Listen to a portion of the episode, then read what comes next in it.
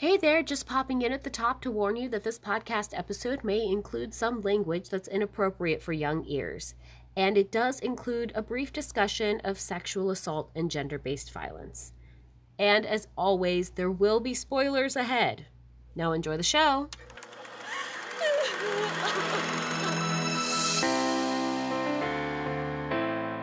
Hey there, welcome to Tearjerkers, the podcast where we rate movies on a scale of how much they make us sob. Because sometimes you just need a good cry, and we're here to tell you where to find it. I'm performer, writer, and one time comedy class enroller, Maybell Shimizu. And I'm Kimia, and I like Hannah Gadsby. Today we'll discuss tension and anger, retelling your story until it shapes your living memory, and being the butch lesbian you needed when you were a child. It's Hannah Gadsby's comedy special, Nanette. And then we'll finish this episode not with any of our typical closing segments, because this is our 20th official episode and our season finale. So we'll be doing a wrap up discussing our highs and lows this season. But before that, let's talk about our personal histories with Nanette. Maybelle have you seen Nanette before this week? No, this was my first time watching it. I heard a lot about this show before. When it came out, it was very big, um, but I didn't actually get around to watching it until last night for this podcast. How about you? Where did you first hear of it? I have seen it before. I watched it right when it came out because I have seen Hannah Gadsby in a show called Please Like Me. That is one of my favorite television shows of all time. So when Nanette hit Netflix, I watched it like right away, and then I watched it again about a year ish ago, and then again last week. Awesome. And I'm really excited to talk about this one with you. Like, this one is like, I, I'm really, really, really excited for this one. Okay. Oh, that's great. I can't wait to hear what you have to say. Okay, before we get into it, let's take our first ad break. This episode of Tearjerkers is brought to you by Getting Medicated. It'll change your life. It'll change your life. It changed my life. Yeah. I think that seeking the appropriate help to balance like your mental state is it is life-changing. Like you never know the healthy mentality you could be having until you get medicated and you get to have it. Yeah, I was diagnosed with ADHD when I was seven, and I didn't start taking medication until like seventh grade. Mm-hmm. But it was a big difference. I like, I remember being in math class before I started medication, and I like wrote number one on my paper and then nothing. And my friends were like pa- flipping the page in the textbook. Uh-huh. We were like sharing a textbook because it's public school. Yeah. So um, they're like moving on to the next part. I'm like, oh shit, I haven't done anything. And then after medication, I was flipping the page and they were behind me, and I felt so powerful. Oh my gosh, that's a beautiful story. I, I do love that. Thank you. It's very beautiful. Yeah. My dad said um, when he had, he took medication after college for the first time. Mm-hmm. And he said that when he realized how powerful it was, he cried and he, um, like, lamented that he didn't get his doctorate. Oh. Yeah, like he's like, if I had had this before, I would have gone straight for my PhD. Oh wow, yeah, that it that would have been life changing. Yeah. What about you? I mean, I've actually been medicated my entire life for a non like mental reason, but it's a hormonal thing. So like if I wasn't on the medication, then it would have also drastically impacted me. Um but yeah, I've been taking daily medication my entire life and then when I got to college um and I was still not like doing that well. I got additional help in the form of hormonal birth control, which took me from being manic depressive like half of the month to not being manic depressive at all. So, Yeah. yeah, I, I never ended up having to be on any like official like mood stabilizers or antidepressants or anti anxiety medication, just like some basic hormonal birth control was all I really needed. hmm But yeah, I mean, don't underestimate the power of not getting your period. Oh my god, it's so good. it's so good, y'all. You know how much money I save on tampons? I told someone sort of recently that I take birth control and I don't have a period because of it. And like, I think the last period I got was like, I don't know, maybe a year or two ago. And they were like, I'm kind of mad at you now. I think that was me because I think I had that reaction when you told me that you hadn't had your period for like a year and a half. then I guess it's happened twice. Like, that's fucking bullshit, and how dare you? I don't know, but it's great. I love it. Three cheers. All right, let's get back to the show and discuss this week's movie. Let's do it. Okay, before we get into the discussion, I have to say the best listening experience for any episode of Tearjerkers happens when you've seen the movie before. For this specific episode, I argue that it's absolutely necessary. If you haven't watched Hannah Gadsby's Nanette, pause the episode now and come back after you've seen it. That being said, Maybelle, Mm-hmm. what did you think? I loved it. I knew what I was getting into because I've seen so much discussion about this special online. So Mhm. it definitely didn't catch me off guard in any sense. But yeah, I loved it. And I'm really excited to hear about why you're so excited to talk about it. I just really love this show. I I feel very, I don't know, like vindicated. I've had so many conversations with people, especially when I was younger, like guys being shitty and telling jokes and then I would be like that's not funny and they'd be like lighten up. You can't it's edgy humor, you wouldn't get it. It's too edgy for you. Mm. Let me be homophobic or whatever. Mm-hmm. Um, and I didn't, as a you know preteen or a teenager, did not really feel like I had a great defense Yeah. for myself. Just like, okay, fine, I'll just shut up and ignore you. I guess. What else can I do? And Hannah Gadsby's special Nanette took that concept of edgy comedy, mm-hmm. but flipped it around. Like, fuck you, that guy Yeah. who said that. All those shitty guys that said that. Oh God, I know. I would love for them to watch Nanette and have that turn back on them and have them feel uncomfortable. Yeah, I am totally like on your side of the experience of like growing up and seeing quote unquote comedy that did not feel funny whatsoever to me Mm-hmm. and then being told that I was just bad or stupid or broken for not thinking that jokes about people like me were funny. Mm-hmm. Um yeah, until I was in like college maybe, I truly felt like comedy did not leave any sort of a space for a person like me. I was just used to most comedy being sexist and racist and homophobic and I didn't see how I was supposed to actually enjoy it myself until like basically the 20 teens when comedy started to get a little bit more diverse and you started to see more people with different perspectives getting to tell jokes and like maybe those jokes were still about gender or sexuality or race but just by virtue of who was telling them they weren't sexist homophobic racist jokes you know Mm-hmm. Yeah. Punching at the racism. yeah punching up or versus or like also just talking about your own in group as like a member who views that group with love Mhm. like you can poke fun at your own like ethnic background and like the stupid shit your family members do Mhm. because you love them and like obviously you're not seeking to dehumanize them when you make fun of them for their very like ethnically specific behaviors but yeah it's just completely different It is. So, watching Nanette was so refreshing and so powerful. And I did cry the first time I watched it. I cried the second time I watched it. And I teared up a bit this third time that I watched it. yeah I don't know if I'm saying that too soon, but oh my god, what a what a thing! Like I mm-hmm I've in in that show that I mentioned, Please Like Me, Hannah Gadsby plays like a fictionalized version of herself, and it's really really funny, but it's also about mental illness, and so that character did give me some preparation, I guess, even Mhm. though I didn't know what was going to happen, and then I was like, oh, I wonder what Hannah Gadsby's comedy is like mm-hmm outside of a scripted show. This is going to be great. But so I wasn't like 100% surprised. Um, but man, it's just real good. So when you first watched Nanette, were you like punched in the gut unexpectedly by the turn of tension in her comedy, or did you kind of know what you were getting into?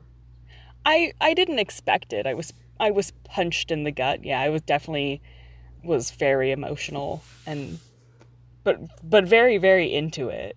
Like I I caught on, you know, pretty quick because of my familiarity with Hannah Gadsby. Yeah. She's just real great, y'all. She is. I really like her other special, Douglas, which I did watch. Um, and that one is not nearly as serious as this one. Yeah. Okay, so for context, um, she really was gonna quit comedy. Um, Nanette was gonna be like her last thing, and then she was surprised by people's reaction to it.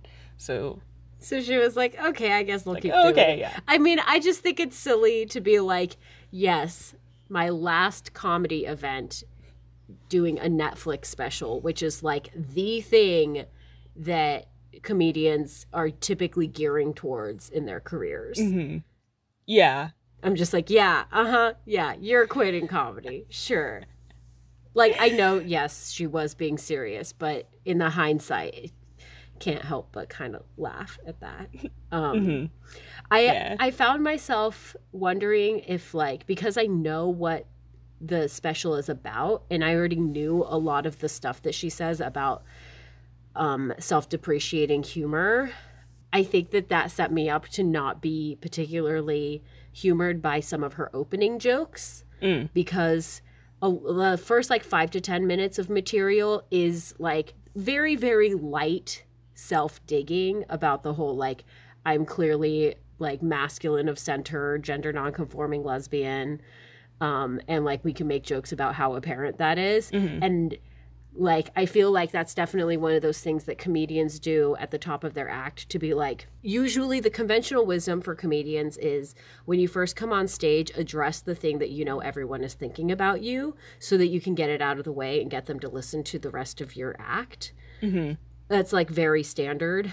Um in some ways it's also considered like annoyingly formulaic to come out and be like i know i know you're all thinking la da da about you know whatever it is you decided to wear that day um but yeah so i i knew where she was going to be going so some of the earlier stuff i was like very quietly observing not not like displeased because I knew where things were going, but I knew that if someone looked at me, I would look displeased.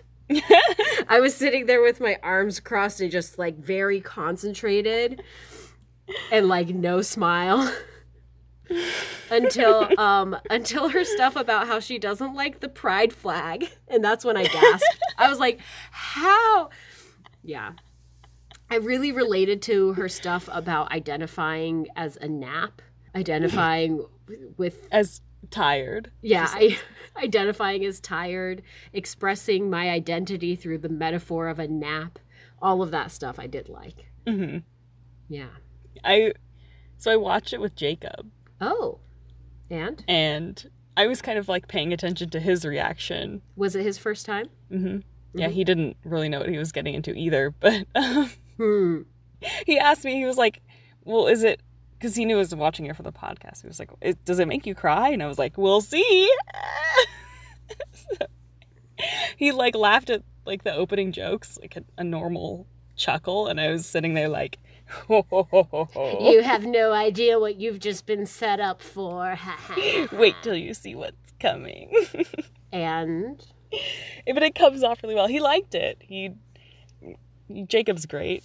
Um, mhm. yeah, he liked it.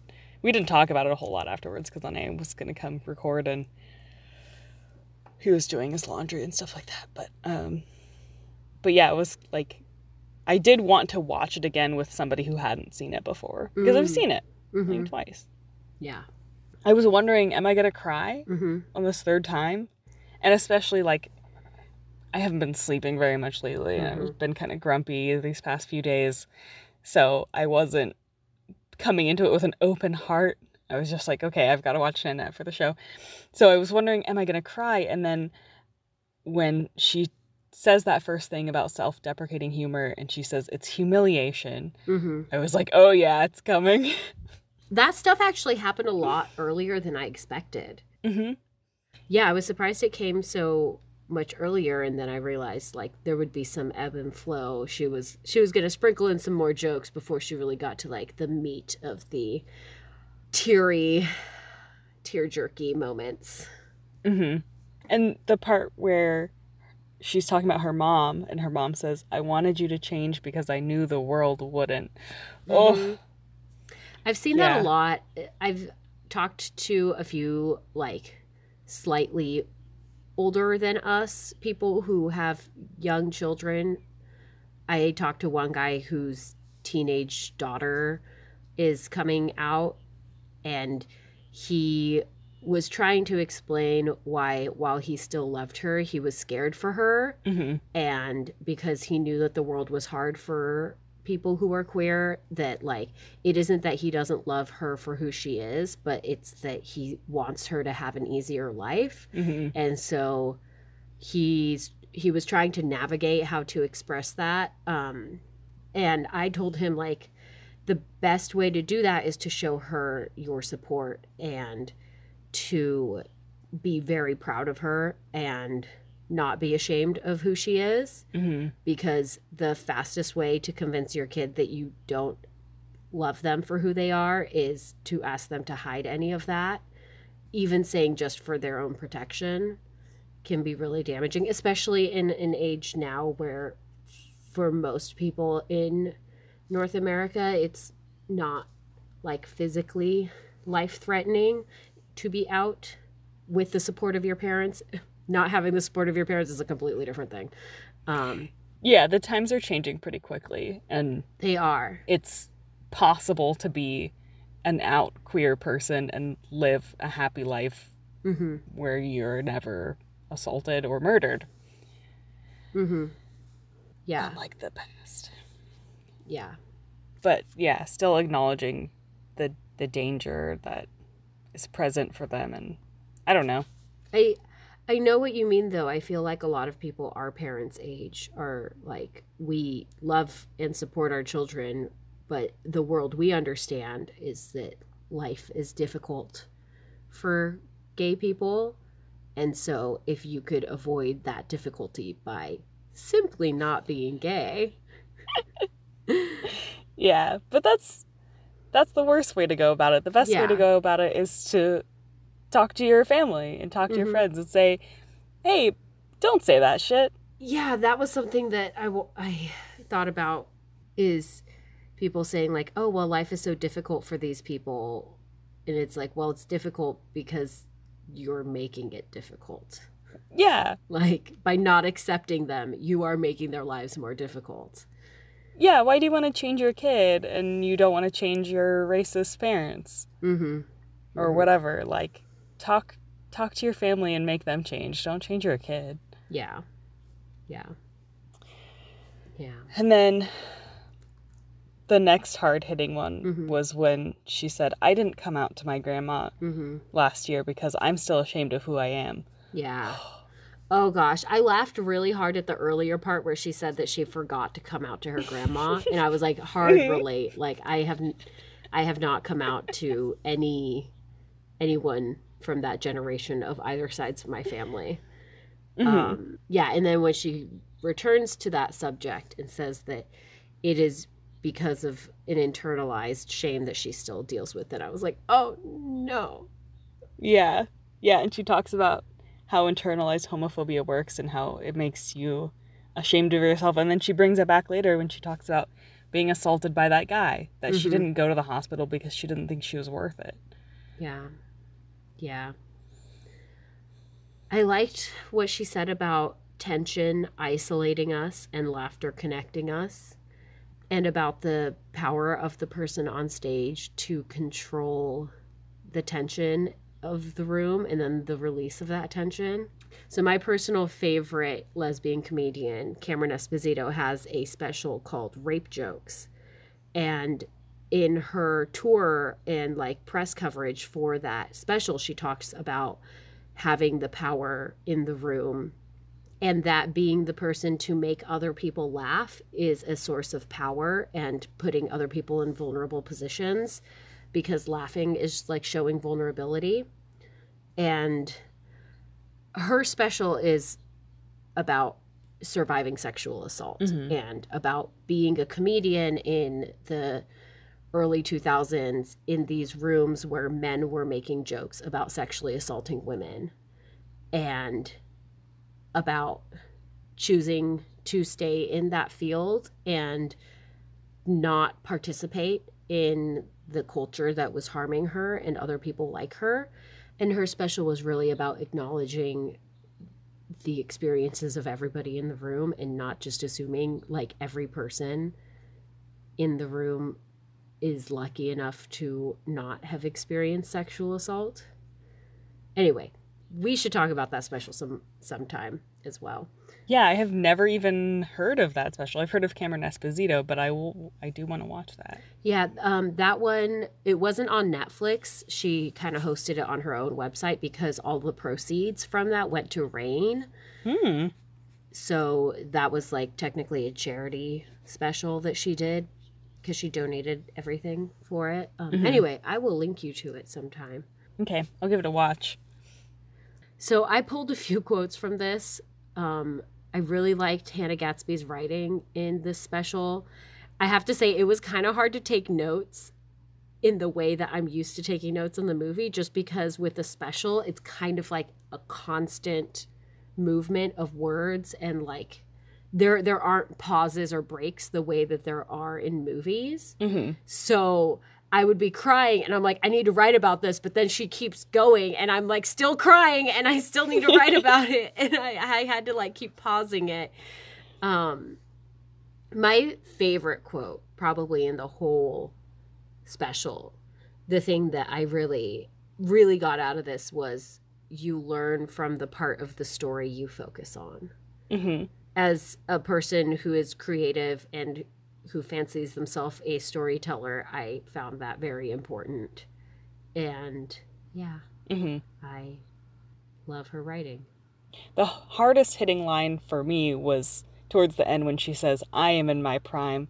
Would you test your strength out on me? It's the emotional height of Mm-hmm. the special, and it's so.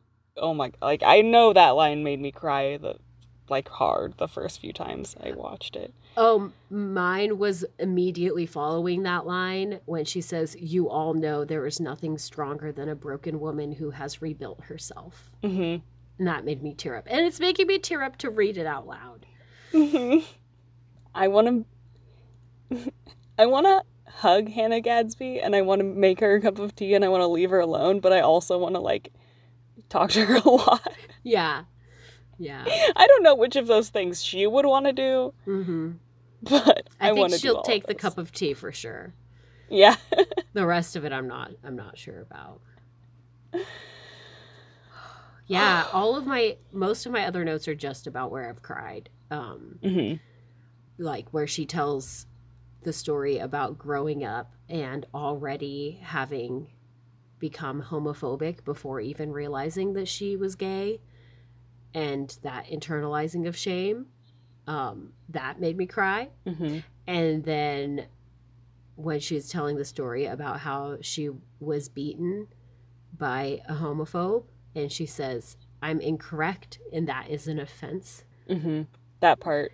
that part big. yes that part was when the tears actually started leaving my eyes and rolling down my face and like all the gendered violence that she faced and she talks about all of these powerful successful artists who are men who take advantage of their power to i mean i can't if you think of another way to describe it than take advantage of young women. Hmm and she talks about Pablo Picasso and I, I already knew a lot of the stuff that she talked about in reference of art history. The Van Gogh stuff, which Van Gogh is not one of the men that hmm uh, got powerful and abused women with his power. In fact, like he's kind of famously like one of the least powerful artists in his lifetime. hmm He only sold one painting and nobody knew who he was until well after he died. Um, Mhm. But yeah, the stuff about Pablo Picasso, it made me think uh, the same things about Charlie Chaplin, who impregnated a 15 year old girl when he was in his 40s and fired I her. didn't know that. Yes, and Elvis oh Presley, who met who met his wife when she was 14 years old and he was in his 30s, and then he married her when she was 16. Oh my goodness. Like all Also did not know that one. so many of these men who are like venerated artists of the 21st century are also all pedophiles. Not all of them, obviously, but like hmm so many of them, and so many of them have gotten away with it because we're just like, well, but the art is good. Yeah, and she she has like a, a couple lines about that that about how the 17 year old girl her potential people decided sh- her potential could never equal picasso's Yeah. and she just briefly touches on it but we do hear so many arguments one line after another about how asshole geniuses they're geniuses though. They can be assholes because they're geniuses. And um, maybe yeah that guy's a shitty person but he does such great work. He makes such great whatever it is that he makes he's so brilliant. And then all of the people that they abused are just a byproduct of that person's greatness. And we don't um, we don't talk about how the more people they abuse the fewer geniuses there are Yeah. Yeah. there that all of those victims of their abuse won't ever reach their potential and if we keep excusing that kind of behavior to save their art or their medical brilliance or whatever it is that they're contributing then we're just dismissing all of the potential contributions of their victims Mm-hmm. Yeah. I've heard people talk about it, but not nearly as often as I hear people talk about.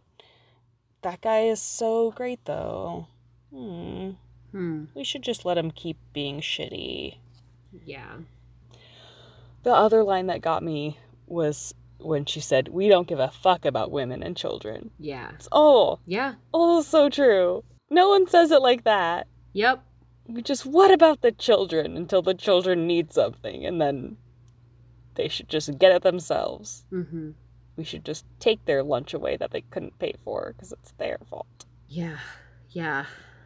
It's just about the great men.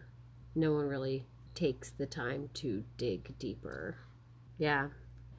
Um, that kind of stuff does remind me of like these quote unquote literary geniuses of like the English classical canon whose works were like almost entirely shaped by their wives.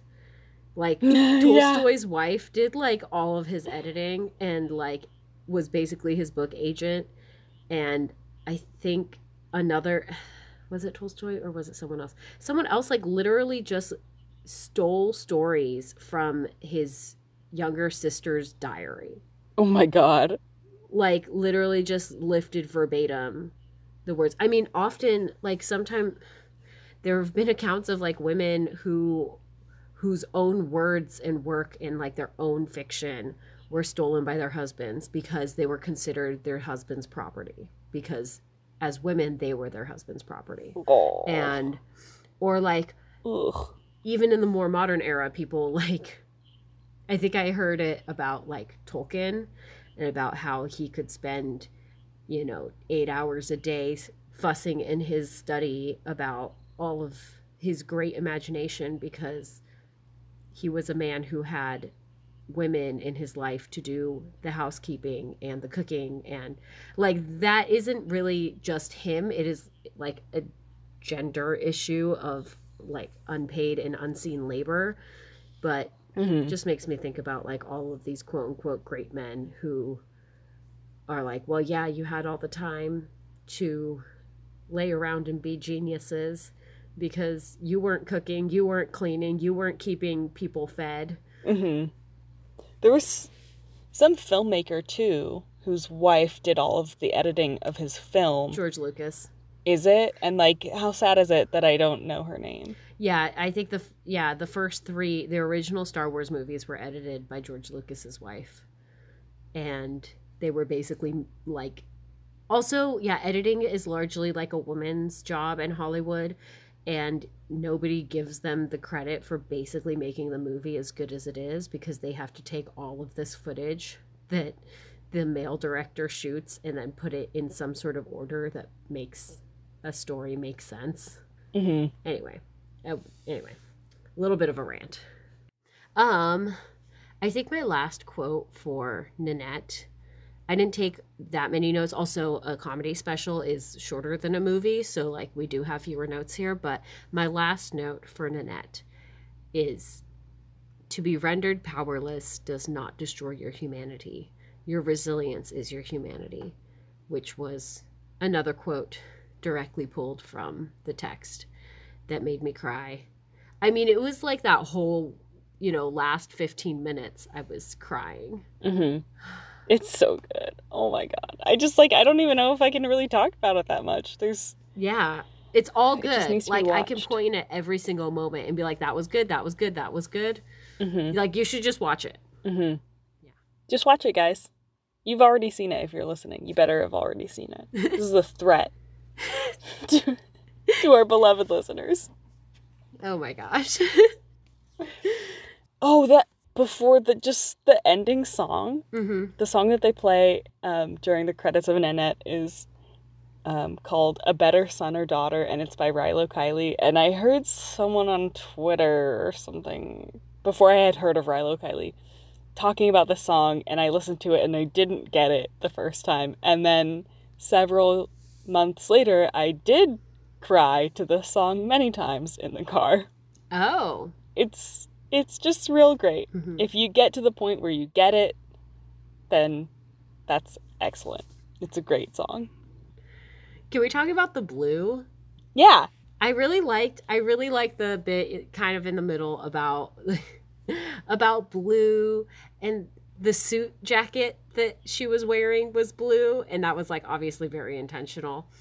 Um and her stuff about like the gender of colors was really fun and I liked it. hmm Um I mean obviously colors don't actually have gender. It's like like she had all these really um light, just so light jokes about the color blue Mhm. and haha, how funny is it that we talk about blue in so many contradicting ways? And then Mhm. after that, she just she just tears everything down. Yep. Yep. I admire her so much. hmm Hannah Gadsby, I love you. I gotta watch her in Please Like Me. Okay, let's do ratings. All right. Before we get all into the ratings, though, could you refresh the listeners on our rating scale? Yes. One teardrop, bone dry.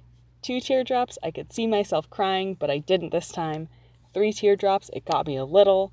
Four teardrops, I cried. And five teardrops, full sobbing. Maybelle, how would you rate Nanette? I'm rating Nanette 4.2 teardrops. I definitely cried. I felt them going down my face, those teardrops. But it wasn't like a lot, you know? Mm-hmm. But still, solid solidly got me to tear tear and cry. So yeah, that's a 4.2 for me. How about you? I am real stuck between a four and a five on this one. I don't remember how much I cried the first and second times, but I do remember I did fully cry. Mm-hmm. I don't think I really, really sobbed, but I did really actually fully cry. So I guess I'm I'm at a four. Okay. I mean, you can always do a decimal point if you want. It's it's a solid four plus, Okay. and and I don't know if I'll watch it again unless I'm watching it to convince somebody else to watch it, like Mhm. my mom or my sister or whatever. But Mm-hmm. it's so good. I've seen it three times. That's enough times, Mm-hmm. but it's really good. Okay, let's take our next ad break. This week's episode of Tearjerkers is brought to you by breaking up the comedy special format. She did it. Yeah. Hannah Gadsby took that comedy special format and she said, "Nope." Yep. Actually, when you were talking about how much you love this special, it reminded me of probably my favorite comedy special, which is Hasan Minhaj's Homecoming King that came out in 2017, I believe. hmm um, which is hilarious and also not so much a comedy special as it is a one man show. Um, although I guess you could argue that there aren't a lot of distinctions between a one man show and a comedy special. But um, a lot of what you said about how uh, Nanette impacted you as a watcher and how you felt hearing a lot of these things validated in your experience um, through Nanette. That is how I felt watching Homecoming King for the first time. Okay, cool. You know, because he talks about his experience of immigrating to America um, and being a brown person in America. And while obviously, like, we don't have the same experiences, we're both still Asian. And hmm I felt very validated by his um, by his comedy in a way that I hadn't really gotten from a lot of other comedy yet at that time. And his his breaking up the format was a little bit more of like using slideshow and like having those serious moments. That was definitely the first of the comedy specials that had such like serious moments interspersed throughout the comedy special, kind of the way that Hannah Gadsby does in Nanette. hmm Um, but yeah, that that was what you got me thinking about. I'll have to watch that one. Yeah, you definitely should watch it. I've seen probably clips of that special. I know I've seen clips of Hasan Minhaj's work, and I remember them being on that those on those topics. Mm-hmm. And he's great. Oh yeah, I really like his stuff. Another stand-up special that breaks the comedy format that I loved is Jenny Slate's special. Have you heard of her? I think I, s- yeah, I think I started that one and I didn't finish it. Like I did not, um, it didn't call to me, Mm-hmm. or I got bored or distracted or something. Who knows what happened? My goodness. um, Yeah, but tell me about it.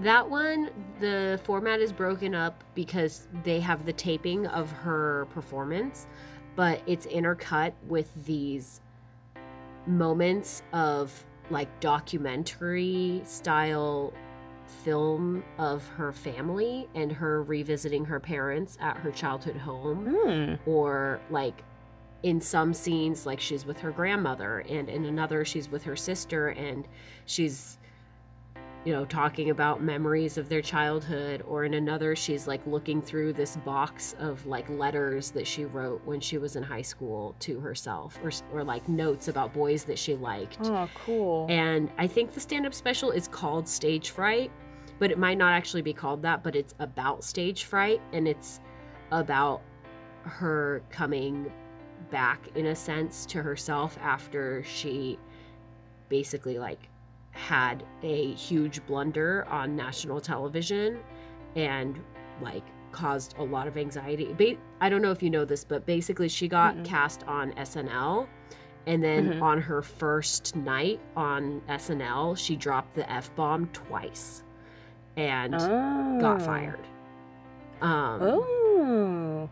And Oh, as far as things go, that is like a funny story. uh huh.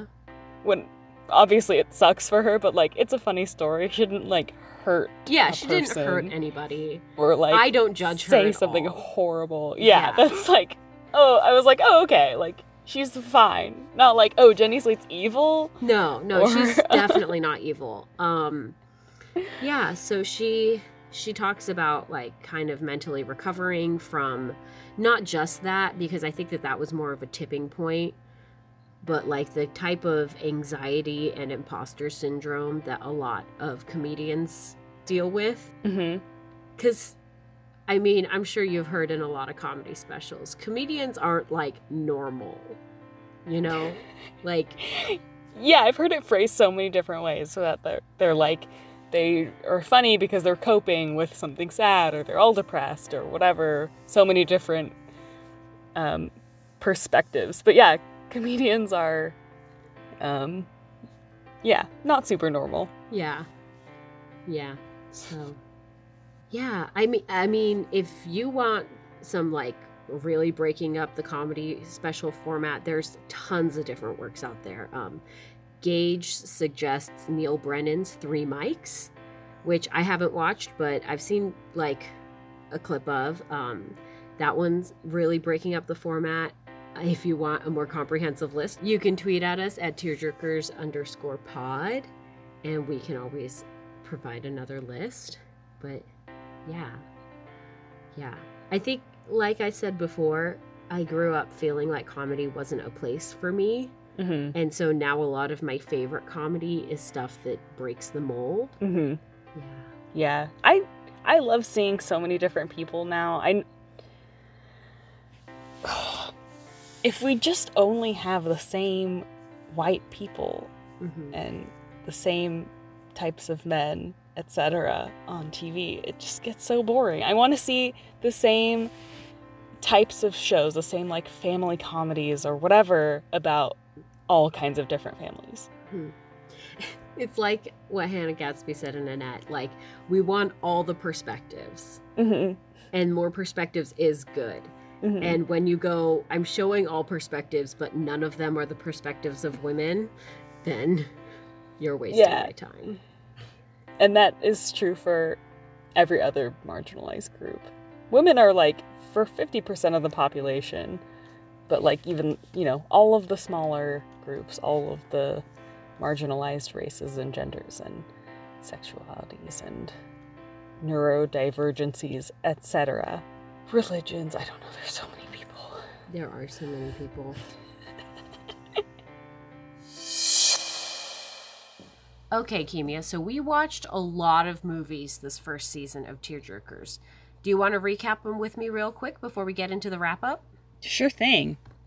Finding Dory, Iron Giant, I, Tanya, Coco, Lars and the Real Girl, Inside Out, About Time, Fox and the Hound, Irreplaceable You, Lilo and Stitch, Ms. Purple, Monsters Inc., Les Mis, Up, Love Story, WALL-E, Secondhand Lions, Anastasia, Whale Rider, and Nanette. and don't forget the holiday bonus Happiest Season. Oh, how could I forget? That was one of my favorite movies. So, what was your favorite movie that was new to you? I have to say that Lars and the Real Girl really stood out to me as a new watch because I completely like did not expect the sincerity and the heart in that movie from mm-hmm. some of the advertising I'd seen when it came out. So it caught me off guard in like a really nice way. So it stands out to me as like my favorite new watch. How about you? I'm so delighted. I think my favorite new to me movie was I, Tanya. Yeah? It didn't make me cry, but I just really liked it as a film. It was a great film. Yeah. What was your favorite rewatch? Oh, Iron Giant, for sure. It's a, a classic, one of the my favorite movies of my childhood. What about you?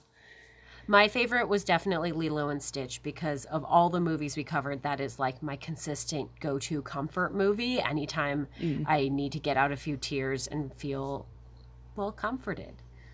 hmm And what was your favorite genre? Or did you like prefer animation over live action or old versus new?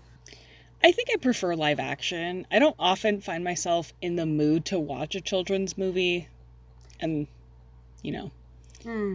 No, that's fair. Um, I don't think that all animated movies are children's movies. okay, yeah. I want to draw that distinction. However, I will totally, totally like all things being fair, every single animated movie that we watched this season was a children's movie. So, like, it is completely fair that you feel that way. But maybe in season two, we can find some animated movies for adults or, you know, that aren't actually just geared at kids. Because I think that there are some fantastic films out there that are animated and not for children. I would love to do that because I can't think of a an adult animation movie off the top of my head. Oh, yeah. I. I think we can find a few. Um, Yeah, I'm sure. And with that being said, I really do find myself more drawn to animation. Um, especially, I think I really do like children's movies in animation because it feels more escapist to me. And especially in this last year, I really needed like some good escapism, head empty, eyes feasting. That's that's kind of my ideal movie experience right now. I'm sure a lot of people would agree with you. What's your most memorable movie cry from this season? Oh, it's definitely gonna be Kate's song from Irreplaceable You, where Kate McKinnon is playing a character with her name and she's in a cancer support group and she sings this made up theme song for the show of her life. It is heartbreaking and hilarious and it made me sob in this way that I, I don't think I'm ever gonna forget. Um yeah, what about you? What was your most memorable movie cry? Probably Love Story. Mm-hmm. Yeah, I'd have to say Love Story. And what's your least favorite movie or a movie that made you cry for all the wrong reasons? Least favorite is like a three way tie. it's it's Les Mis. It's Yeah. Les Mis. I really don't see a need to watch that movie again in my whole life. Um, I have and I also didn't really like WALL-E or Inside Out. I wouldn't wouldn't seek those films out again. That's fair. I definitely have to agree. Les Mis was my least favorite movie from this season. Sorry, guys. I don't think I'm going to watch that again. I will gladly see a live action performance of the musical, but the movie is not ever. I'm not going to sit down for three hours for that ever again. I've already done it twice. That's That's enough time. that's more than enough time. um, I do have to say I also didn't love Love Story, but I did like what you had to say about it. okay, I'm glad. okay, what was your favorite episode of Tearjerkers? Um, ironically, I know we just said it was our least favorite movie, but Les Mis. Okay, me too. Oh, Yeah, that's great. I it was a great movie. I don't know why it was just like so fun. I I feel like it's probably the episode I laughed the most while editing.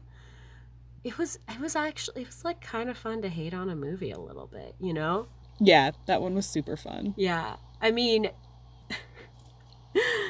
it's not like our brand to hate watch things, so it's not something that we can do a lot of. Um and again, I don't want to watch this movie again, but yeah, it was a fun episode to do. It was just fun to talk about with you. hmm Yeah. I got a lot of good feedback about Les Mis. Yeah? Um, That's great. Yeah, let me find it. Um a friend said that it was their favorite pod episode so far Hmm. and it made them want to rewatch Les Mis. And I said, Wow, I can't believe that episode made you want to rewatch it. Yeah. And then they said, I want to critique it heavily now. Oh, okay. Yes, we inspired another hate watch. We did. I mean, it's deserving.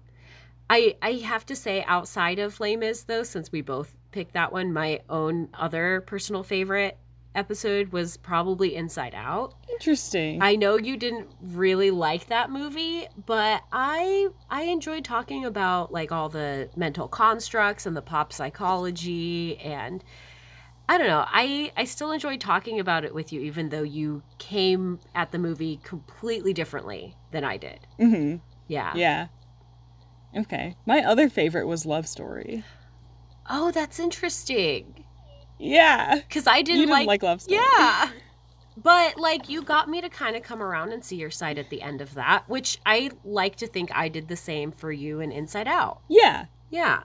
And honestly some of some of those episodes are my favorites where like one of us has very strong feelings and the other one kind of helps soften those feelings a little bit maybe. hmm Yeah. That's my favorite part of doing the podcast is Yeah. yeah, talking about a movie with you and then coming and then coming away with a different understanding. Yeah, I really like that. It's it's one of the most sacred parts of our conversations in this. True. Um so what is your favorite overall movie? Not like counting tear jerking quality, just your favorite film. I generally find it hard to pick favorites, but Mhm. I guess my top 3 is Nanette, Lars and the Real Girl, and The Iron Giant. Oh, those are all good. They're all good. Mhm. I don't blame you for not picking one. Yeah. What was your favorite overall? I'm going to have to go with Lilo and Stitch because, I mean, I've seen that movie over a dozen times. It's just a comfort and it never gets old. And also, I feel Mhm. like every time I see some new little thing in it that makes me appreciate it even more. hmm I did like talking about that one. I I hadn't put together the thing about the fish controlling the weather, Yeah, it's deep. and that's it's deep. Okay, which one was the most tear jerky for you? It's to have to be Irreplaceable You. hmm that movie had me crying uh, pretty much the entire time and it was okay because it was like softened by these moments of humor and it had so much heart and oh god i loved i loved in irreplaceable you it was probably the most i cried to any of our movies definitely the most i cried to any of our movies it's like my new five Aww. on the scale so wow. yeah, so if I like really want to like cry for a couple hours, I would put on Irreplaceable You again. Okay. How about you? What was your most tear jerky? I wish I'd kept track of my writings because I think I'm forgetting one, but I Mhm. do remember the ones that made me cry were Nanette and Love Story. Yeah, hmm that's great. Especially the first times I watched them, I definitely cried a lot. Oh yeah, your story about love story especially. Like I I bet. I was in a unique position. Mm-hmm. Well, folks, that's our wrap up on season one. But before we fully end the show, I wanted to talk a little bit about what movies we're hoping to cover in season two. We are kind of beholden to whatever's available for streaming, though. So these are all mostly speculative hopes that we can find on our streaming devices. I really, really hope that a separation is available for streaming soon Oh. because I've wanted to watch it for a while Mm-hmm. and it's I've heard really good things about it and I really want to watch it and I want to talk about it for tearjerkers. And also The Land Before Time, which I've never seen and I've heard it's childhood defining Oh, and very, very sad. Oh, it's so good. I don't even remember it that well, but I I would be so down to watch Land Before Time with you. Okay, good. We should watch that one. And then I did remember an adult animation movie, Persepolis, which I haven't seen, but I did read the comic or part of it a long time ago. Yeah, Persepolis will probably have to be the first adult animated movie that we cover. I read that in high school and then I watched the movie right after. It's really good. And um, for adult animation, I think we can probably find a few other great movies. I'm sure that there's a Miyazaki film that we can find tearjerk worthy. hmm and yeah i'm i'm totally excited to explore uh, more the breadth of animation beyond just pixar hmm even though i do love pixar and it has been nice to me Yeah. and speaking of foreign films like a separation i really want to watch something like or just watch the handmaiden Oh, I want to watch The um, Handmaiden. that Korean lesbian period drama. Honestly, I, I really want to watch a few more lesbian period dramas because I've been meaning to get to them, but they keep piling up and I keep not watching them. So we we should definitely put at least one of those on next season's list. It should be The Handmaiden. I want to watch that too. Okay, great. And then um I would love if we could find an action movie. Outside of recording for this podcast and preparing for it, I actually mostly watch action movies. Um and I think that there might be one that could get me to cry. I'm wondering if The Old Guard would get me there cuz that one's really good Hmm. um yeah it would have to be a pretty good one and i'm not sure if it would make you cry but i think it would be fun to try to find an action movie I think that would be fun too. Yeah There has to be one out there that makes people cry. oh yeah Actually, I think I might have one that made Oh. someone cry, but they're an easy crier, so so am i so let's see maybe So next season we'll see maybe. all right and folks if there's a movie that you would like us to cover now is the time to let us know Well, I think that's all, folks. Did you like Nanette? Tell us how it made you feel by hitting us up on Twitter at tearjerkers underscore pod and join the conversation with other listeners on Facebook at Tearjerkers Community. And if you want to send us a voice memo with your favorite movie nomination and why that film made you cry, you can send that to tearjerkers.podcast at gmail.com. If you get a chance, please give us a five star review on whatever you use to listen to us so that we can reach more ears. It's the easiest way for you guys to support the podcast. And don't forget to subscribe or favorite so you can catch the next episode, which will be the first episode of season two. Yeah! And as always, tell your friends about this podcast. Tell someone you know who majored in art history about tearjerkers. Or if you know anyone who really liked South Park as a shitty teenage boy and told you to lighten up all the time, tell them to watch Nanette and then listen to this episode and then fuck off. Tearjerkers is produced by me, Maybelle Shimizu, and co hosted by me and Kimia Ranjbaran. Thank you to Oliver for our show art. If you're interested in contacting him about purchasing any art, you can do so by emailing beastcoastarts at gmail.com. And another thank you to the wizard behind our intro music and the editing hero of this podcast, Gage Pryor. You can find more of his tunes at soundcloud.com slash Lincoln Please. Thanks for listening. Go watch Douglas, Hannah Gadsby's second comedy special.